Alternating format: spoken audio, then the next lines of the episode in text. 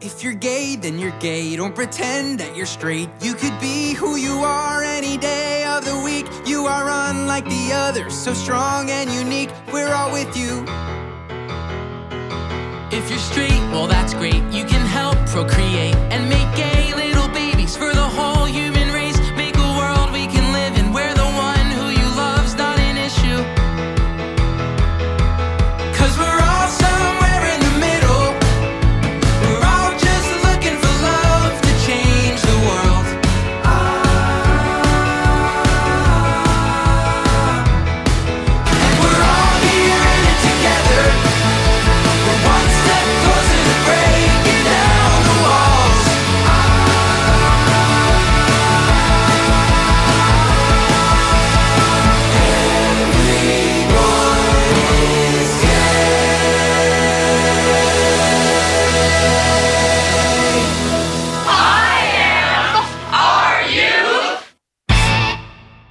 Thanks for tuning in, and welcome to the November 15th, 2021 edition of IMRU Radio Magazine, out front and out loud since 1974, striving each week to amplify the voices of the LGBTQIA2S communities.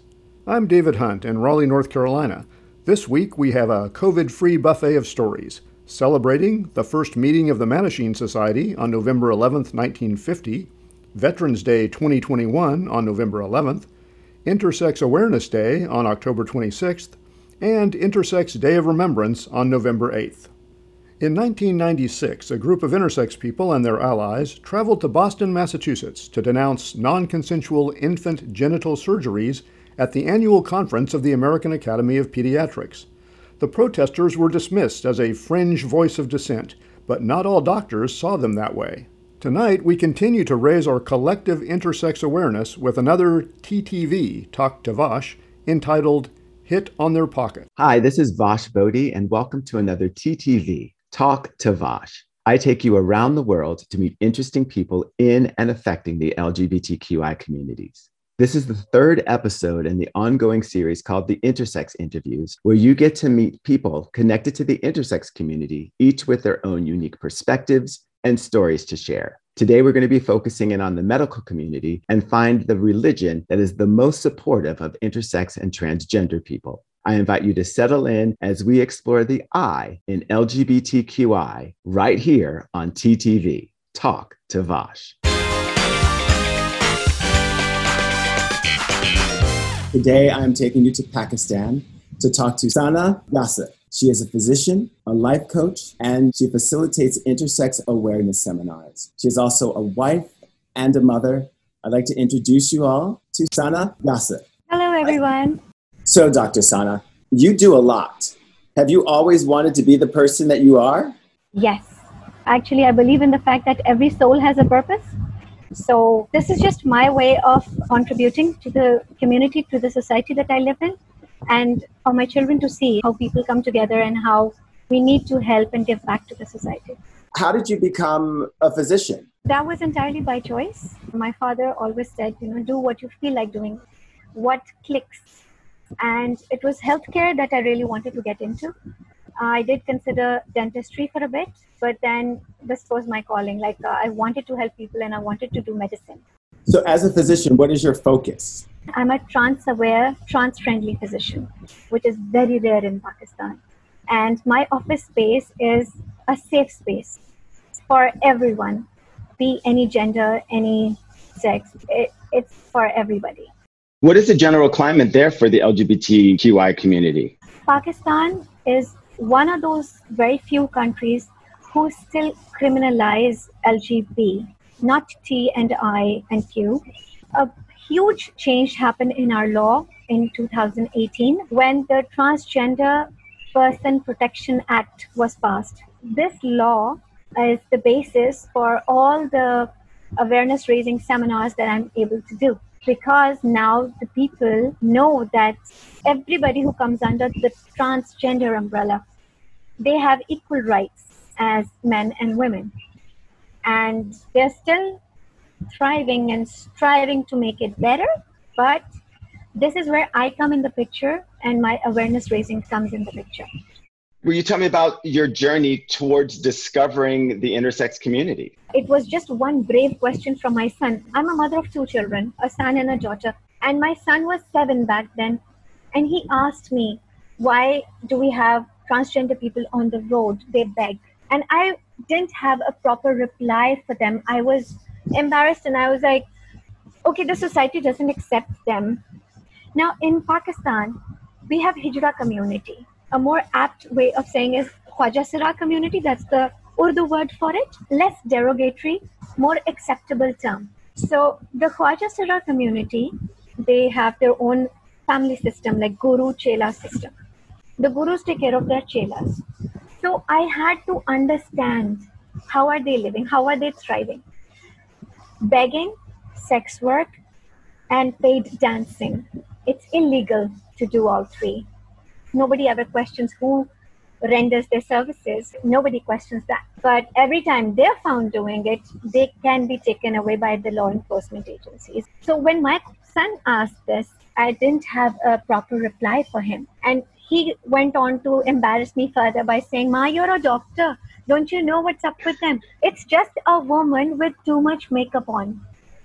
I was like, if this seven year old can think of them like a woman with too much makeup on, why are we still labeling them Khwaja Sira, separating them from women, not giving them the rights that women have in my country?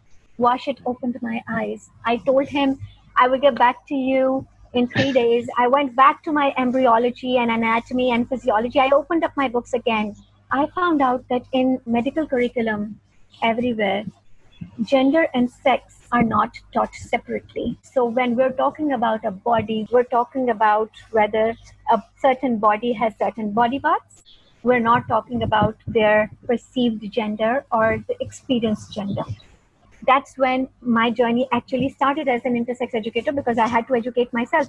I became so curious that I started looking up intersex activists and knowing them personally and then relating it with the way our system is I figured that I had to bridge the gap. I was able to talk to my family. I live in a joint system. I have 10 family members living with me. So I had to talk to them that this is what I feel my calling is. First, I had to sit them down and make them understand the difference between intersex and transgender. First, the family, then the rest of the world, yeah? And they could see the passion in me that I am going to do this you know, I am going to stand up and I'm going to tell the whole world it doesn't matter who you are, everybody is different and unique. That's really beautiful. And what an amazing kid you have. Oh, yeah. you know, one sentence from him. He said, Ma, we are the society. We have to accept them. We need to know how to. He even helped me in the very first seminar that I did. There was a joint doctors conference, and I went there with family my husband, my father in law, and mother in law, and my kids and my son helped me give out the feedback forms and everybody was astonished like okay the whole family is helping her how does this happen you know it's unheard of I was going to talk about gender later, but you've already jumped on it. So, how would you define gender? For me, it's the perception of who I am or the perception of who you are in terms of masculinity and femininity. I see it as a spectrum, it's not a box that you're in how did intersex people fit into your definition of gender? Intersex people can have any gender depending on what their perception is. So, an intersex person could say, I'm a man, I'm a woman, I'm a non binary person, or I'm agender. It is their right to say. So, this is one thing that Pakistan is way ahead of when compared to the rest of the world that we have the law that says you can self identify. You are listening to TTV, Talk to Vash. I am Vash Bodhi, and I'm here speaking with Dr. Sana Yasser, facilitator of intersex awareness seminars in Pakistan. How would you define what it means to be an intersex person? When a person is born with a reproductive or sexual anatomy that don't seem to fit the typical male or female bodies, that's an intersex person. Usually, I look into what chromosome combinations they have, what kind of hormone balance they have, they will always have a reason to be born intersex. In biology books, we get to learn that XX is female and XY is male, but we're never told that there are more combinations. that thrive and live healthy lives. For instance, XXY, so the Y gives you certain body parts that are known to be male body parts, but the extra X gives you extra estrogen, which is known to be the female hormone. The birth announcement is of a male. The child grows up like a male child. Later, because of the extra X, they have more estrogen than the testosterone. So they can develop breasts. They may or may not experience a different gender. So by 12, 13 years of age, they will get to know, oh, something is wrong with the child. Now, wrong is not exactly wrong. They were not aware. That's when they actually go to the doctor first time. If the doctor is not aware how many intersex conditions are there, they would either refer them to an endocrinologist or a hormone specialist. Okay, and uh, otherwise, they will send them to a bigger hospital where this child and the parents can be catered to. The medical community describes intersex people as having DSD, which is disorders of sexual development. What are your thoughts? I don't see them as disorders. If you look at the word disorder, it just means a different order. But it's stigmatized so much that people assume that you're talking about a disease. Something is wrong, something needs fixing. It's just variety. You know, you would not say a red rose is the only rose that, that should be around. There are so many other colored roses. Do you know there are 23 chromosome pairs on an average that a baby gets? from the parents. But then there are other babies who don't get that average. So we have to look at the entire spectrum, not just the average. People use the words normal and abnormal. I discourage it. Now, when I talk to people, I tell them, please start using common and uncommon. Every time you hear the word abnormal, you're like worried. You're like, oh my God, what happened? Now, what do I do? If you say, these are some common intersex conditions, does it look like I'm talking about diseases? No. I'm talking about varieties in human. It's about time we realize those variations. We acknowledge them as equals. Okay, we are what, 7 billion people in the whole world. Even the twins don't have same fingerprints. So everybody is unique. And uh, the beauty lies in this uniqueness. See, you don't necessarily have to see a medical label as a disease. It is there for learning purpose. Everywhere I see Klinefelter, I would know that there is XXY these are the features that the child will have. These are the things that will happen at puberty. So, this is for me to be able to uh, learn and render my services to you. If I don't have a nomenclature, how will I study them? How will I learn them? How will I memorize what uh, goes on with them? What management I need to prescribe or advise? So, I need to say this out loud, Vash, that the medical community is not out there to hurt people. They don't have any vengeance. They're not out there to disrupt a happy, healthy child. No, the intention is positive. Some people do believe that the medical industry is out to hurt them with surgeries. What medical intervention do you think intersex babies require? None in the beginning. None. I have actually advocated for delaying such surgeries to a point where the child can be consciously aware of what will happen to their body if they go through the surgery, how to take care of themselves post surgery, how to give consent. What is consent? Is the medical practitioner trying to influence you? I'll tell you the norm here. Under two years of age, children are subjected to certain surgeries. For instance, congenital adrenal hyperplasia is the most common intersex condition in XX babies in Pakistan. Congenital adrenal hyperplasia causes the clitoris to grow much bigger than what it's supposed to be in a female child. People here don't recognize it as an intersex condition. They think that it's a girl with a big clitoris that needs to be cut. I find this barbaric. As a physician, I advise against such surgeries. These are called clitoridectomies. Earlier, this was also known as FGM, female genital mutilation, and the whole world knows that everybody is against female genital mutilation. It has stopped for uh, regular women, but not for intersex children. In the past three years, I've spoken to a lot of pediatric surgeons, and they all tell me somehow it's the parents who insist on such surgeries. Now, my point is if we are taught how to counsel such parents properly, they would not demand such an injustice. I don't want my suggestions to be a hit on their pocket, but my services to my client who's that baby who can't even speak for itself. I talk about this a lot in my seminars that we need to offer services that are non surgical and reversible. And because this is my perspective, and it's not a bad one, I am loud about it. And people want to hear this. They come on board immediately. They're like, okay, wow, you need to train more people about this. And not just healthcare providers, people in the law, other people, general people. What are some of the misconceptions people come into your seminars with about intersex people? They think that transgender intersex are same. They think that people will go to hell. They also think that if it was such an injustice to do surgeries on intersex people, why are they in practice? Another misconception is that not being able to reproduce is a major, major curse. Like everybody is just born to reproduce. So I cover all that in my seminar. What's one of your favorite memories from one of your seminars? I got a standing ovation at another joint doctors conference because once I was done, there were some questions posed by a very senior endocrinologist of a religious nature, like what religious grounds do you have for saying such a thing? I had some fatwas. With a fatwa, you can actually do a certain action or commit something based on that fatwa. So I luckily had the fatwas with me back from 1988 and 1999, which actually say that Islam allows aligning your perceived gender with the body parts. And I could not find any other religion saying such a thing. So I found my religion to be the most tolerant in such matters. And once I said this, this gentleman wanted to see. I actually showed them the fatwas and they were very impressed. They were like, okay, she's done her homework really nicely. So after he was satisfied, you know, everybody just got up and clapped. That was one of those memories that I really relive again and again.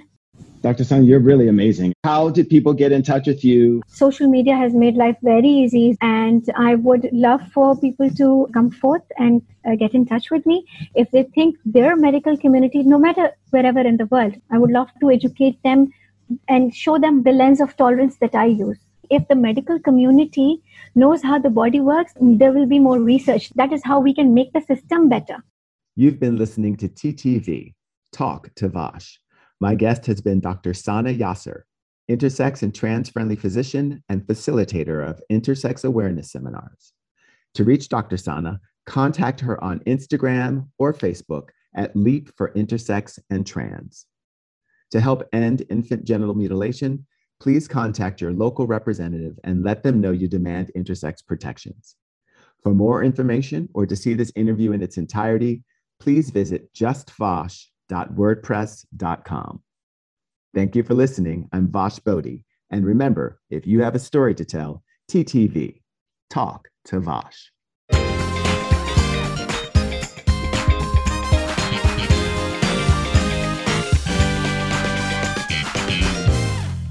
We'll be right back with a moment from The Eyes of Tammy Faye right after this quick break, so don't go away. It's time for Who Said That on this episode of the Rainbow Minute. As a youth, he watched adult only films at the local drive in with binoculars. As a director, writer, and producer, he is known for his often off color films set in Baltimore, Maryland, where he grew up. Combining a gay sensibility with memorable characters in outrageous situations, he shocked audiences everywhere. His cast of characters includes Patricia Hearst, Mink Stole, Francine Fishpaw, and Divine. His bizarre films gained traction with Pink Flamingo in 1972. He said, I don't think it's my best movie, but God knows the day I die, it will be in the first paragraph of my obituary. Who said that? It was John Waters, who now enjoys respect as an author and filmmaker. The Rainbow Minute is produced by Judd Proctor and Brian Burns and recorded in the studios at WRIR in Richmond, Virginia, and read by volunteers like me, Dustin Richardson. Hello, I'm Stephen Fry. The great Oscar Wilde once said, The truth is rarely pure and never simple. That's why it's imperative that we stay informed, so pull up your ears. An excellent way to do this is by listening to Southern California's longest running radio program for the gay and lesbian community, IMRU. Hey guy, hey guy, let's date, let's date, cause we're both something special, not straight. What I feel for you is groovy, so let's enjoy it.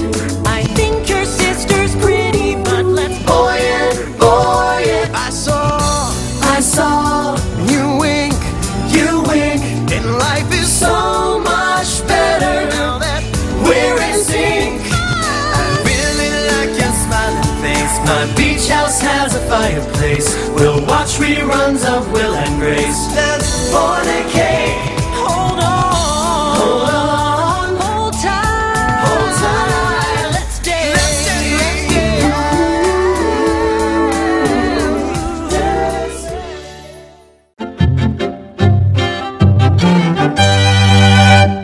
Welcome back. I'm David Hunt, and you're listening to IMRU Radio Magazine.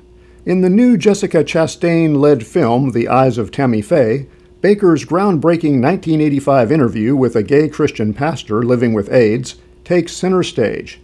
His name was Steve Peters, and a few weeks ago, IMRU's Michael Taylor Gray tracked him down for his own interview. The Eyes of Tammy Faye recreates Tammy Faye Bakker's historic 1985 interview with Steve Peters. Now, this was the first time a televangelist gave an affirming interview with a gay man living with AIDS.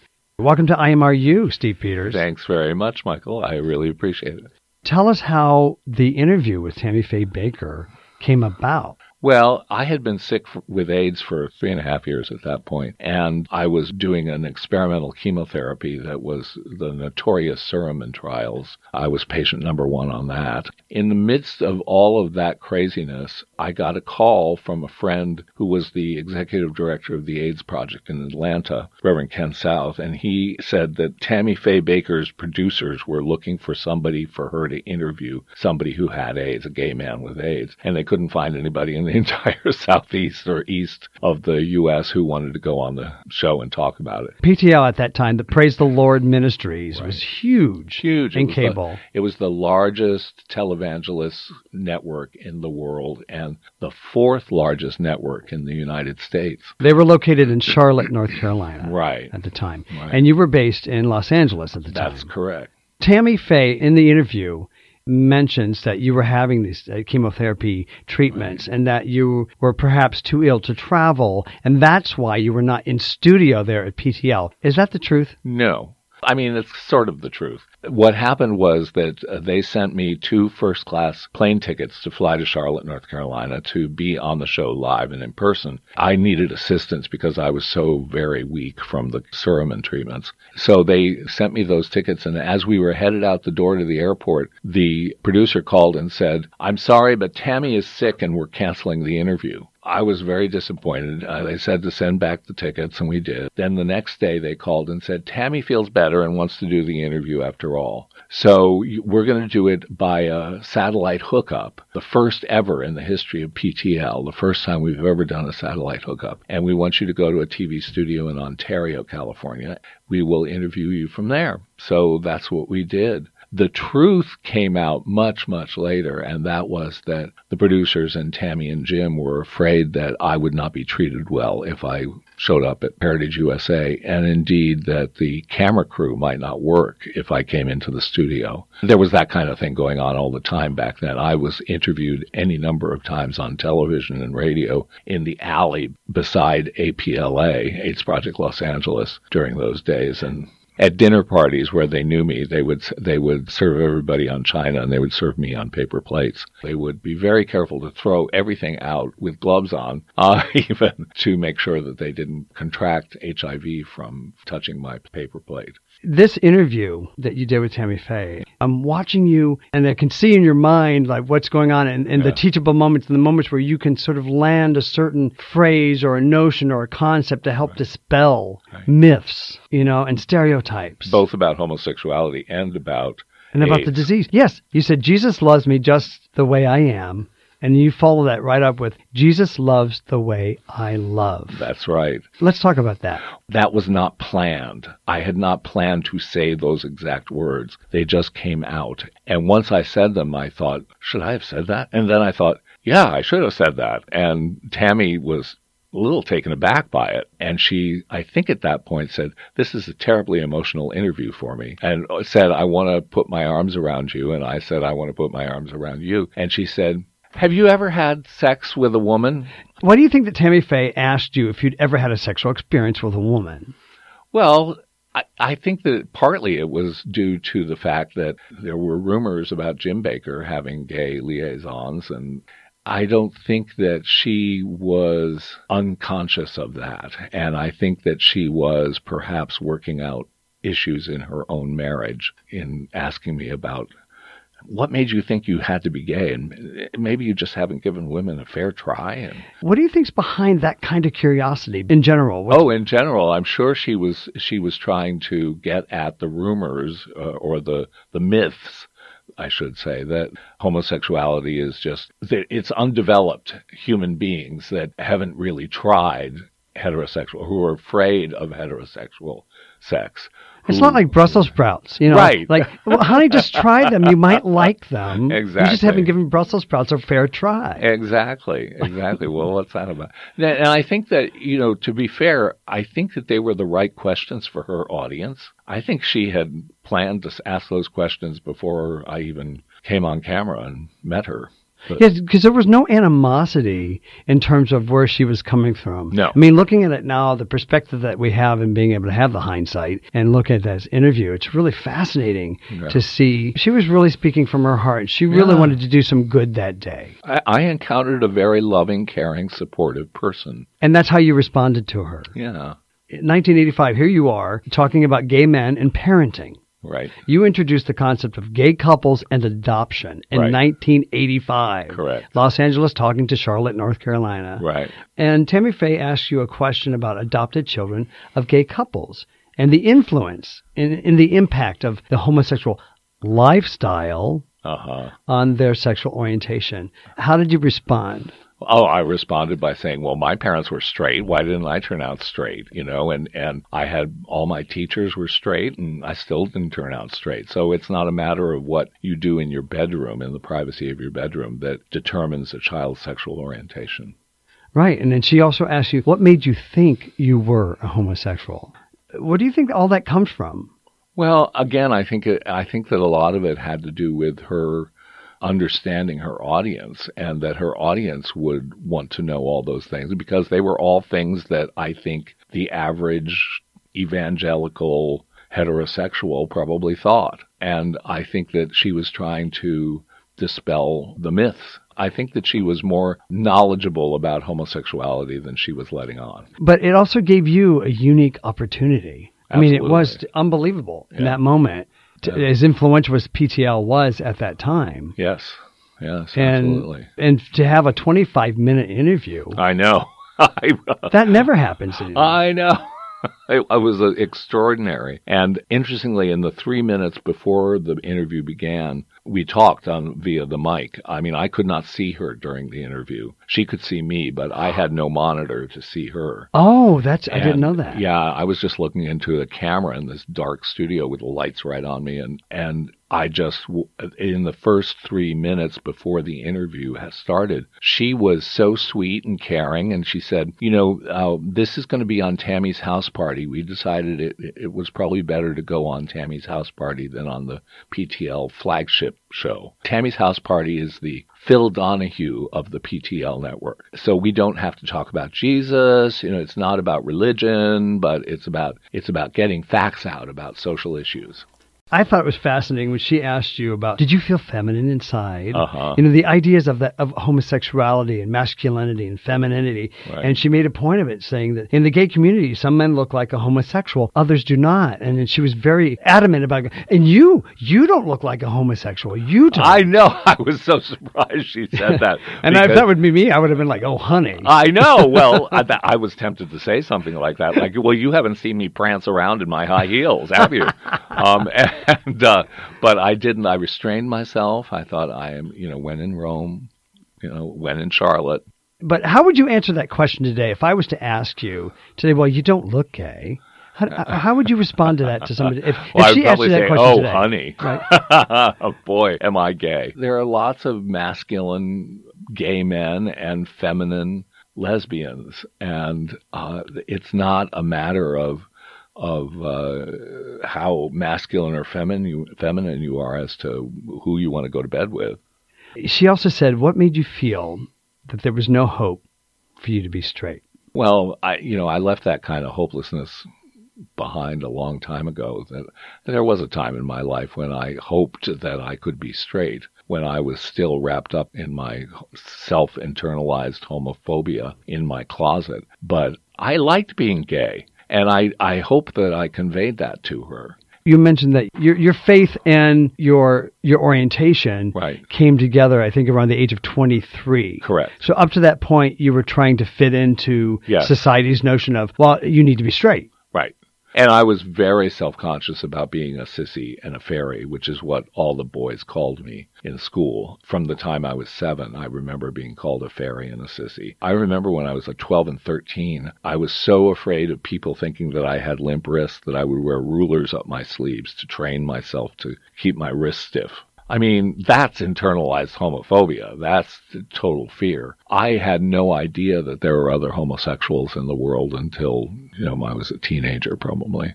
You know, Tammy Faye several times throughout the interview talks about the gay community. Right. And just hearing those words together, a community Uh-huh. Of gays, and saying it in such a loving way Yeah. into to her audience was so important. Right. And she she asked you particularly because of the fear surrounding AIDS at the time. Was the gay community kinder to you, Steve? Well, yeah, I, that's what I found at MCC was a lot of very loving people, and, and I felt cared for. And and uh, and then later on, when I got AIDS, it was the women of MCC, particularly my neighbor Lucia Chappelle, who rallied all these lesbians to come help me out when I was so sick with AIDS in the 82 and 83, 84 and 85. If it hadn't been for them, I don't know what I would have done. Well, Steve, you were meant to be here for a good long time, and that's why you're here today. Yeah. That's not an accident. No, it's not indeed. You were able to share things like that Yeah. in this moment on PTL. Well, you know, and and one of the things that was it's the context in which I went into the interview was that Lucia and I had sat on my bed watching PTL shows, uh, particularly the flagship show with Jim and Tammy holding forth. We had watched that and laughed uproariously at their antics and, and were stunned by their theology and, and their conservatism and all of that. And so when I was invited to go on the show and I agreed and I told her, she was like, Oh my God, do you know what you're getting into? And I said, Well, maybe it's exactly what needs to happen. Uh, and when I came home from the interview, after the interview, uh, Lucia came over to talk, ask how it went, and I didn't think I did a very good job. I thought I had said the wrong things, and I, you know, I wish I'd put it that way, and I wish I hadn't said that, and I wish I had said That's that committee in our head. Oh my God, the committee in my head just went crazy nuts afterwards. I was so embarrassed about the interview, and I remember telling Lucia, I'm so glad that nobody I know will ever see it. If that wasn't the understatement of the, of the century. Because in my watching it and using this as the foundation for our conversation today, it's just profound to me. The concepts, the myths, the stereotypes, and the, and the opportunities that, that were there in that moment that you Yes. just planted that seed. Yeah. You planted so many seeds and they've grown. The good thing is, is that I've had plenty of opportunity to speak publicly about being gay and about having AIDS. AIDS Project Los Angeles put me out there in the media right away because I had a lot of experience in talking to the media. As soon as I registered as a client, they said, let's put you in front of the TV cameras, even if it is in the alley. right. And- you you handled it very very well. I just i am so proud to be a part of this community with you. And you know the work that you did you saved lives that day. You saved a lot of lives. You opened up some eyes. You opened up a lot of hearts. And you gave tammy an opportunity and you recognized her platform Yeah. you told her so yeah, that you have a very important platform here that's right. and you did it with such love and you, it was such a teachable moment and you were a great teacher in that moment Oh, you were also a willing student Yes, absolutely. Even though I felt like I w- I'd done a not very good job, I did feel like there were special moments in it. And later, Troy Perry would tell me things like, you know, when you said that you thought having sex or having a relationship with a woman would be disrespectful of the woman, he said that was of the Holy Spirit because I had never said anything like that in my life. And yet I knew that when I was in Rome, I should talk like Romans. And then the last 10, 15 minutes of the interview, she wanted to know about what it was like for me having AIDS. And that was a great education for her audience as well. What is the message that you hope that people get from the eyes of tammy faye and in particular from that moment that still resonates in your life The message I hope people get is that God loves you just the way you are. And that's the last line of the film. She quotes me directly in the last line of the film. She turns to the camera and says, Jesus loves you just the way you are. Thank you so much for coming and thank you for the work that you do. Oh, well, thank you. I appreciate that. Don't go away. We'll be right back to talk Mattachine Society and Veterans Day after this quick break. $1 million for a notebook. Coming up now on the Rainbow Minute. Alan Turing is credited with breaking the Nazi codes during World War II, which helped shorten the war and saved millions of lives. In April 2015, one of Turing's handwritten notebooks sold at Bonham's auction house in New York City for $1,025,000. It dated back to 1942 when he worked at Bletchley Park and detailed his work on the foundations of mathematical notation and computer science. Turing's notebooks and papers have been entrusted to mathematician Robin Gandy after Turing's death. Gandy deposited the papers at the Archive Center at King's College in Cambridge in 1977, but he kept one 56 page notebook because of a deeply personal message written in the blank center pages, which he wanted to keep private. Turing killed himself in 1954 after being sentenced to hormone treatments to cure his homosexuality. The Rainbow Minute is produced by Judd Proctor and Brian Burns at WRIR in Richmond, Virginia, and read by volunteers like me, Charles McWiggin. Yes, it's true. You could have more friends, a better job, more money, and enjoy the kind of life you've always dreamed about. Homosexuals in America are better educated, travel more, and enjoy a higher standard of living than their straight counterparts. If you've ever sat alone watching television on a Saturday night or felt like your life was going nowhere, maybe homosexuality is right for you. Hi, this is Margaret Cho, and you're listening to I Am Are You. I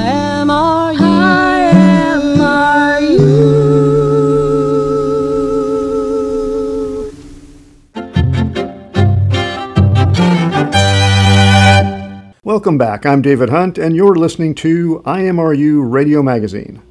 When IMRU's executive producer came aboard 26 years ago, there was only one person on the top of his interview list.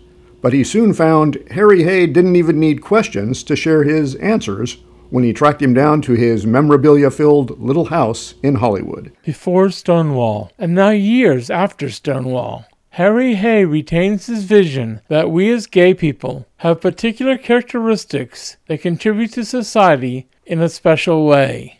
I asked Harry what in particular has held us back. certainly up to Stonewall. We all lived under such fear. We lived in fear every day of our lives.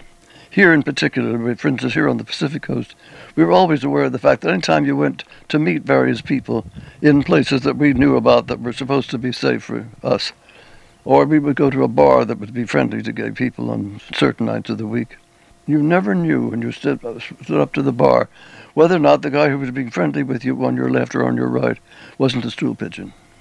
A stool pigeon either from the police or simply to blackmail you. You didn't know.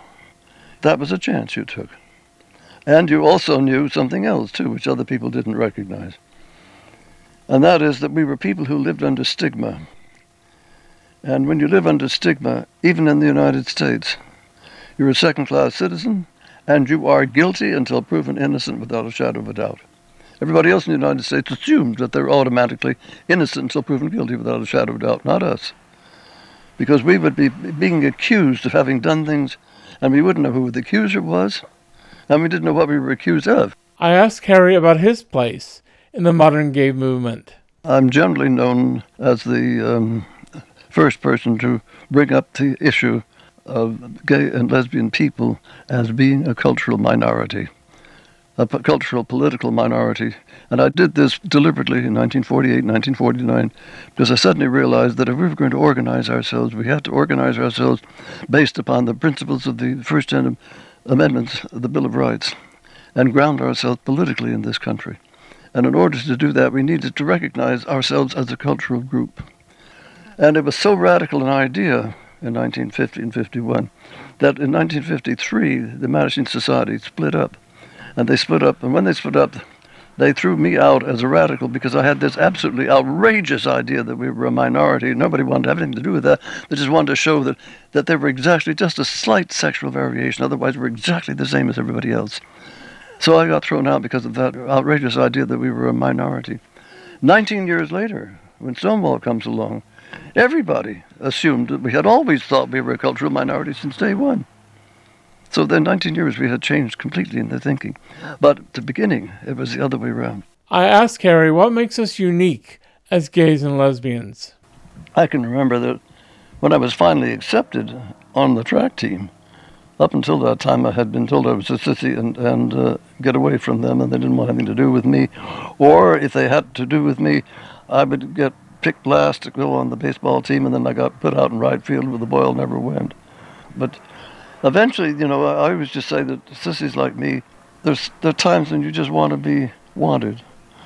And you do almost anything to get on the team and be wanted. And that didn't happen very often. But eventually you got to the place where maybe you found that you could do things on the track team. But I was sort of the despair of my track team because I didn't like to beat out anybody. I didn't like to win over somebody. If I were relaying, for example, and my competitor was behind me, I'd like to stop and, and help him. And so he did, and so he does. This has been Steve Pride talking with Harry Hay at his home in Hollywood. Thanks for listening. On November 11, 1950, Hay, along with Rudy Gernreich, Dale Jennings, Bob Hull, and Chuck Rowland, held the first meeting of the Mattachine Society in Los Angeles. Harry Hay died October 24, 2002. And finally, a WBAI chat with Sergeant Leonard Matlovich to round out coverage of this Veterans Day.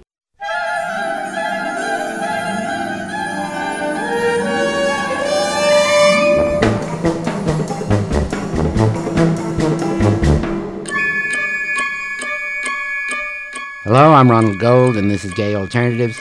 On March 7, 1975, Technical Sergeant Leonard Matlovich, a 12 year Air Force veteran with three tours of duty in Vietnam and a fistful of medals for meritorious service, walked into the office of his commanding officer at Langley Air Force Base in Virginia and presented him with a piece of paper. It said that Sergeant Matlovich was formally declaring himself as a homosexual and announced the intention of fighting the automatic discharge that such a declaration was sure to bring. Discharge proceedings were indeed begun, and Sergeant Matlovich's much publicized appeal is now before a military court. Should he lose in the military, he will take the case to federal court, where, assisted by such organizations as the American Civil Liberties Union and the National Gay Task Force, he hopes to get a ruling that at long last will guarantee the right of gay men and women to serve in the armed forces of the United States. Leonard Matlovich is my guest this evening for a discussion. And Lenny, you uh, come from an Air Force family, don't you? Right. My father spent uh, 32 years in the Air Force. And again, you know, everything that I am and everything I hope to be, I owe to the United States Air Force. I was, I'm serious. I was born on an Air Force base. I graduated from an Air Force high school in England, and all my education has been through the United States Air Force. And once again, what I've done turning myself in, I owe to the, something connected to the Air Force called Air Force Times Family Magazine. They publish an article on homosexuals in uniform. And it was a very inspiring article. Uh, although the article in the beginning said they didn't think gays should stay in the service, it was the most supportive article I have ever read. I remember reading it myself. Right. It was a whole big magazine section that entirely was taken up with descriptions of rather happy uh, situations of gay people who were lovers in the service, and right, and uh, all about how uh, the armed services in many other countries uh, had no trouble accommodating gay people in them and so forth and so forth. Wasn't that the case? Exactly. That was a revelation to you, wasn't it? Revelation. Well, it was, yes, but it wasn't because I had already come out. Uh, I already started going to gay bars when the article was out. But it it was my first positive media that I've ever read about homosexuals. I, I first of all, coming from the Air Force Times, I was floored. I couldn't believe it. So was I when I read it. and in the article, it mentioned a man by the name of Dr. Frank Kameny. So one night I was just sitting down watching television. I had a brainstorm. Why don't I call Dr. Kameny and just find out exactly what's happening in the gay community? So I called Frank Kameny, uh, for those of you in the audience who don't know, is a pioneer uh, gay liberation person who was uh, the founder of the Mattachine Society of Washington and a member of the board of the National Gay Task Force, and a person who has pioneered in legal action against uh, discrimination against gay people. And in that article, it mentioned the kind of work that he was doing. Right. So one night I was watching TV and I uh, brainstormed to call him. I called uh, long distance information in D.C. and I said, I know his name's not going to be listed. I was just shocked when it was. So I was talking to him on the phone. I asked him, I explained my situation. I didn't tell him I was gay, though. I played straight on the phone to him. I told him that um, I was a tech sergeant in the Air Force and I was a race relations instructor, and I talked about homosexuality in the classroom. And I was just interested, for my students' sake, not for my sake now, but for my students' sake, what was going on in the gay community. What legal battles were going on. He explained all these things to me, and then I said to him, Well, exactly what type of military case are you looking for? And he said, Well, we're looking for a military person, man or woman, who is career, who is willing to come forward public and say, Yes, I'm gay, but I want to stay in the armed forces. And I said to Dr. Kameny, Well, uh, I might have an individual in mind for you. I'll talk to him and find out. Of course, I was talking about myself all this time. And luckily, I, I was stationed Florida at the time, and luckily the Air Force sent me TDY, which is temporary duty, for two months to Virginia, which was 200 miles from D.C. So during that period of time, was there was an opportunity for me to get to Washington D.C. to discuss things with Dr. Kameny, and I met with the ACLU lawyer David Addlestone, and at the time, they said this is a big decision on your part. You've got 11 years in. Think about it. It took me a year to think about it. Well, tell me some of the things that you uh, thought about during that year. Well, they told me that they thought in order to win, we'd have to go public. And I thought about family. I thought about, well, who's going to hire a faggot? Who's going to hire a queer that's known throughout the country? What type of work I was going to do when I got out? Oh, just millions of things. My straight friends, would I ever have a friend again? How would my gay friends treat me? Would I ever be allowed to go home to my parents again? Would they want me? Just With all of that negative stuff, how did you decide to finally do it? That's a very difficult question. It's, I guess, just my nature that I see something that's wrong, and being in the classroom day after day after day, reading Air Force literature that was saying equality for all. Uh, one Air Force uh, Air Force regulation in the 30-1 says that those who discriminate by fact or by inference are not fit to command or supervise. I believe this stuff. And the more I read it, the more I believed in it. And I felt as if here I am in the classroom teaching all these things, yet I am being a hypocrite. I felt that there was much more than that for 30 years I lived my life for my parents to make them happy, and I had to start living my life for myself and make me happy.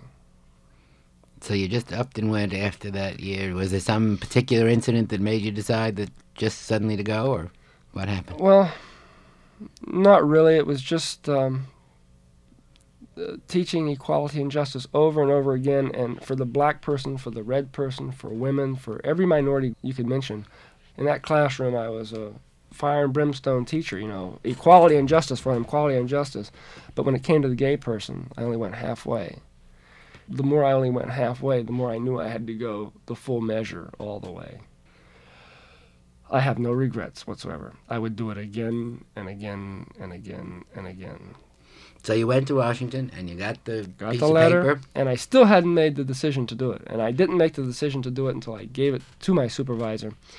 He was he walked into the office and he was standing, and I said, um, "Captain Collins, you should sit down." He said, "Why?" I said, "Well, I got something I want you to read, and I think you should sit down." Well, he wouldn't sit down. I handed him the piece of paper, and he read it, and then he said to me, "Well, what does this mean?" First of all, well, the expression, I wish I had a camera just to film his face. It was something else. The expression on his face, his eyes must have got, uh, they were as big around as footballs. He just, or baseball. He just looked at it. He said, What does this mean? And I said, It means uh, Brown versus the Board of Education, equality and justice for all. Mm, that's the, the court decision on uh, segregated schools are unconstitutional. I said, This is that I am a race relations instructor and I'm doing my job. I see something is wrong, it has to be corrected. And here we are. But they did decide to discharge you, didn't they? Well, I'm not discharged yet. The discharge date has not been set. My squadron commander decided that I should be discharged for the best interest of the Air Force. I requested a board hearing. The board will meet on the 16th of September, and a decision will be made then. It will be reviewed by higher authorities. I have very, very little hope of winning whatsoever in the Air Force. I have great hopes of winning in the courts. Because the American Psychiatric Association has ruled that homosexuality is not a perversion, it's a preference. Therefore, if the psychiatric community of this country grants us citizenship, which they have, Who can deny if it they have the right to do it. You're right. You're right. But without that decision by them, as long as they said that we were sick, Well, they, it, they it are legally in any case prepared to support your case in- Exactly. in, a in a formal statement. They have done which so in have. previous in Which- previous cases. Exactly, they have. So that uh, you have a good chance of winning. But now I'm I'm really interested um, less in the as we Okay, the legal part. Okay. in the legal part Uh, well, than in what let me what- tell you- what's happened to your head since uh, all this has happened to you. the reason they don't want gays in the service, I think they feel this is a Christian country and the Christians in this country simply would not tolerate gays being in armed forces with their little boys and, and you know corrupting their minds. The second Yeah, but what you're doing is just reciting the whole list of lies and foolishness that Oh, that you want uh, the- uh, that that the have, truth behind uh, the lies that- and foolishness? Right. I don't know what the truth behind the lies and foolishness is. I really don't. Well, any case, I I just hope, of course, that you win your case because I think that discrimination is an abomination. Okay, you're just- right. There's no. I just wonder uh, what the consequences of opening up a bastion of our patriarchal society to the revolutionary uh, potential of gay people will be. And maybe uh, if in a, in a in a while you've won and you're you're in it, and you've begun to change even more than you have. Certainly, you've come a very long way in in Uh, in two or three years. You're right, and I have a very, very long way to go as a human being. I, I, I'm just on the threshold of something I right now cannot even comprehend that's ahead of me. I have no idea where my mind is going to go from here. Uh, our time is just about up, and I want to thank you very much for being with me this evening. Believe me, Ron, it was my pleasure. And my guest today was Air Force Sergeant Leonard Matlovich, whose test case will hopefully guarantee the right of gay citizens to serve in any job for which they're qualified, including jobs in the armed services.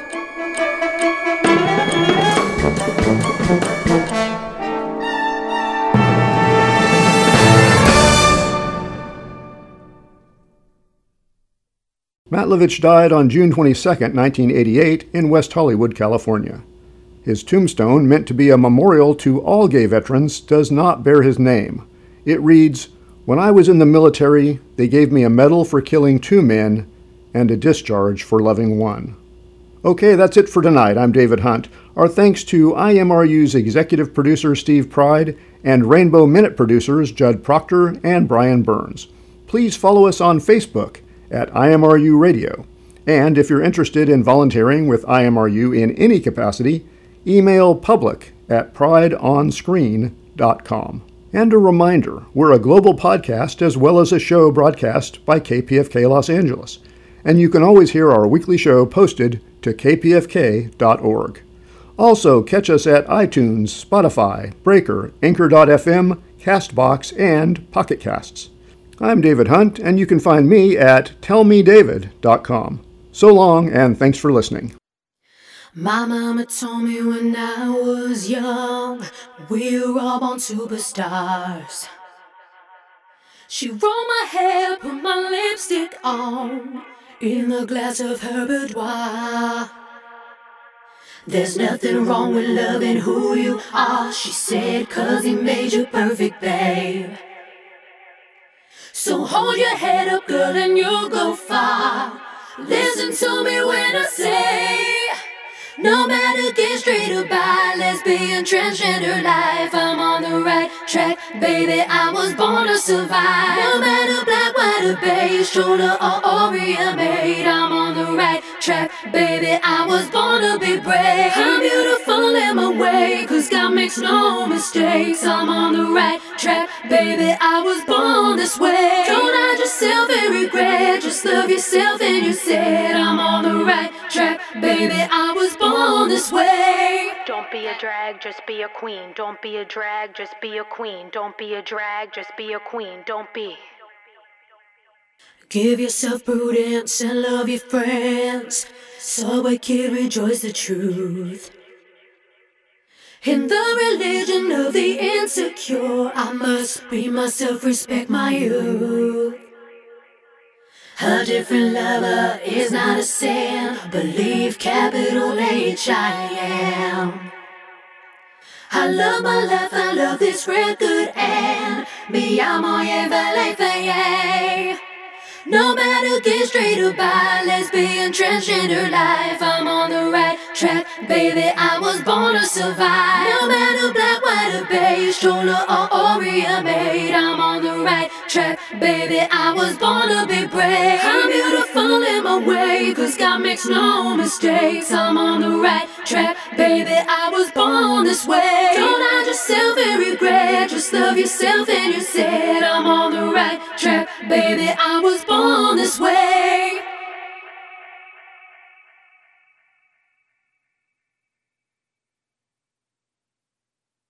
Don't be a drag, just be a queen. Whether you're broke or evergreen, you're black, white, beige, chola descent, you're You're Lebanese, Lebanese, you're you're Orient. Orient. Whether life's disabilities left you outcast, but leader tease, rejoice and love yourself today, cause baby, you were born this No matter gay, straight or bi, lesbian, transgender life, I'm on the right track, baby. I was born to survive. No matter black, white, or beige, stroller or Oreo maid, I'm on the right track, baby. I was born to be brave. I'm beautiful in my way, cause God makes no mistakes. I'm on the right track, baby. I was born this way. Don't hide yourself in regret, just love yourself and you said, I'm on the right track, baby. I was born this way. Oh, there ain't no other way, baby. I was born this way, baby. I was born this way. Oh, there ain't no other way, baby. I was born this way. Right track, baby. I was born this way. Oh, there ain't no other way, baby. I was born this way, baby. I was born this way. Oh, there ain't no other way, baby. I was born this way. Right track, baby. I was born this way.